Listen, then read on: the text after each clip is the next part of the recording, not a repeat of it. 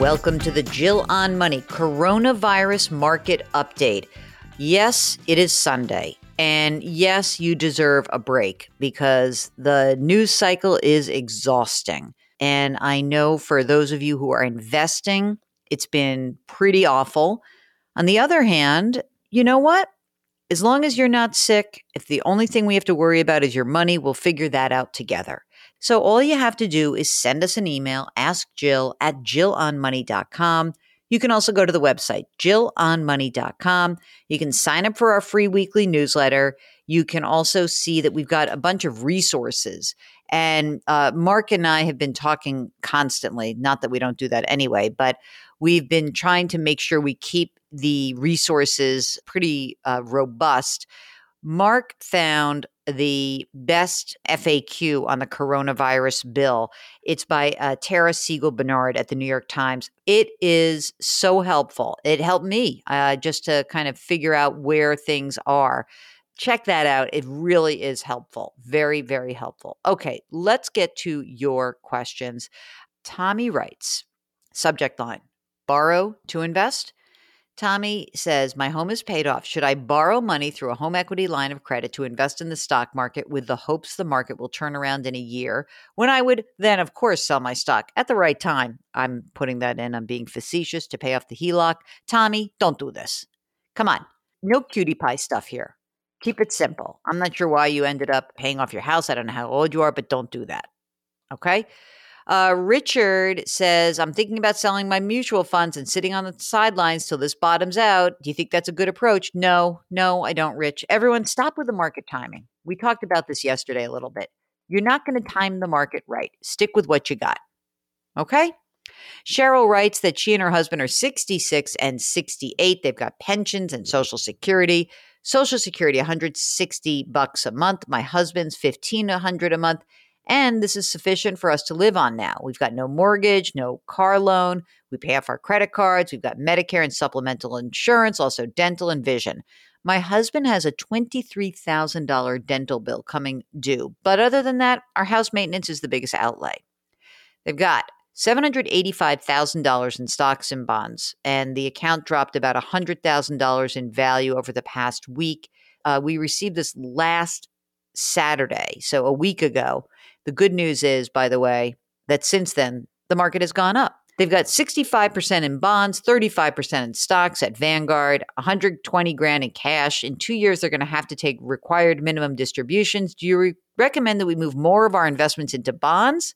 Or is the current distribution a good one? No, stick with what you got. Do not do anything. No moving. You're good. By the way, she writes, Thanks for your show. You are a lifeline in a turbulent ocean. That's a nice way of putting it. Thank you.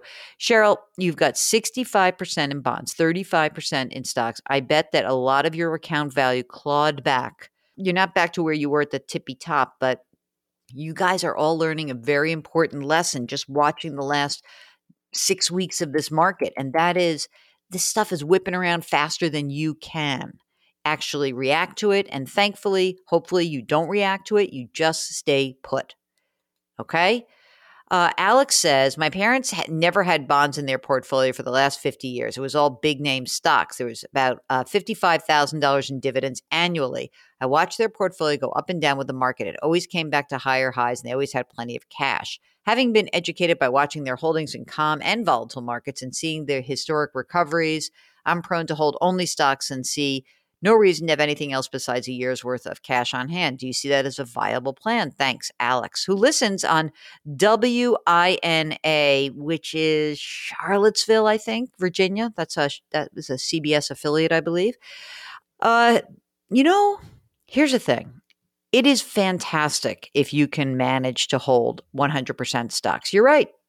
It's great. Most people don't have the stomach for it. So, Alex, if you do have the stomach for it and you can get through turbulent times and you're not going to need this money, then sure, that's fine. Most people can't do that. Okay. Paul writes, uh, subject line, not panicked. Jill, I just retired in November, four weeks ago, asked a close friend and former CFP if I should remove my 401k exposure to market volatility now that I'm retired. If so, where to move the money? Shoulda, woulda, coulda. He demurred a direct answer. I did nothing. COVID crash, 30 grand vaporized. Your thoughts much valued. Paul, you got a long retirement ahead of you. All right. And you know what I would say?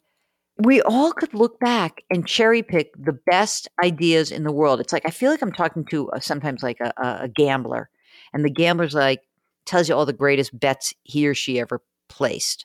Or a golfer, it tells you about the best round, but not the worst round. That's not how life works. You get it all. You know, you, you get the ups, you get the downs. I don't think it makes sense to go back in the past and think about what you could have done.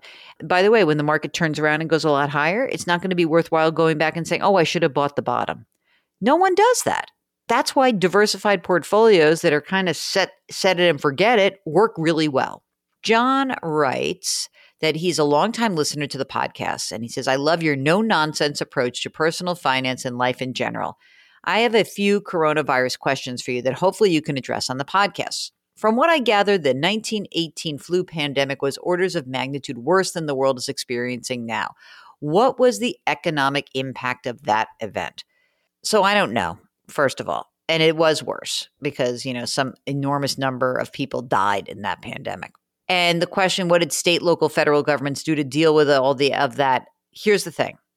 The really problematic aspect of 1918 is that we had no social safety nets that were available, which is why, as things came back and we had the roaring 20s, when the actual collapse of the economy came in the Great Depression, that's why we had 25% unemployment.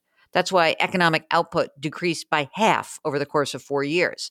So, what I would say that um, we have that is much different than 100 years ago is that we now understand that health pandemics can turn into financial pandemics, that uh, economic output being stopped short needs federal attention, needs the Federal Reserve's attention.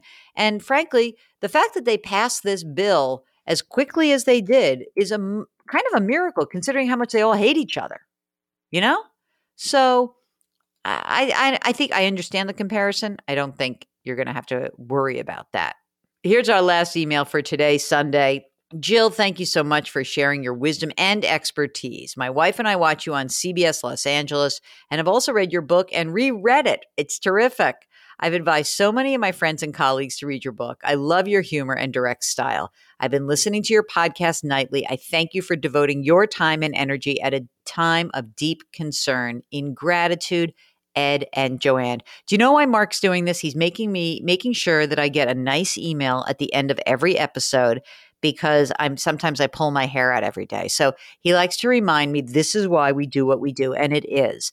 And so we are blessed to be able to present this for you and we are blessed that you are taking time out of your day. So please know that we don't take that for granted ever ever, ever, ever. So, Mark and I are in gratitude to all of you who listen. We are sending our thoughts to the folks who are suffering from their health issues.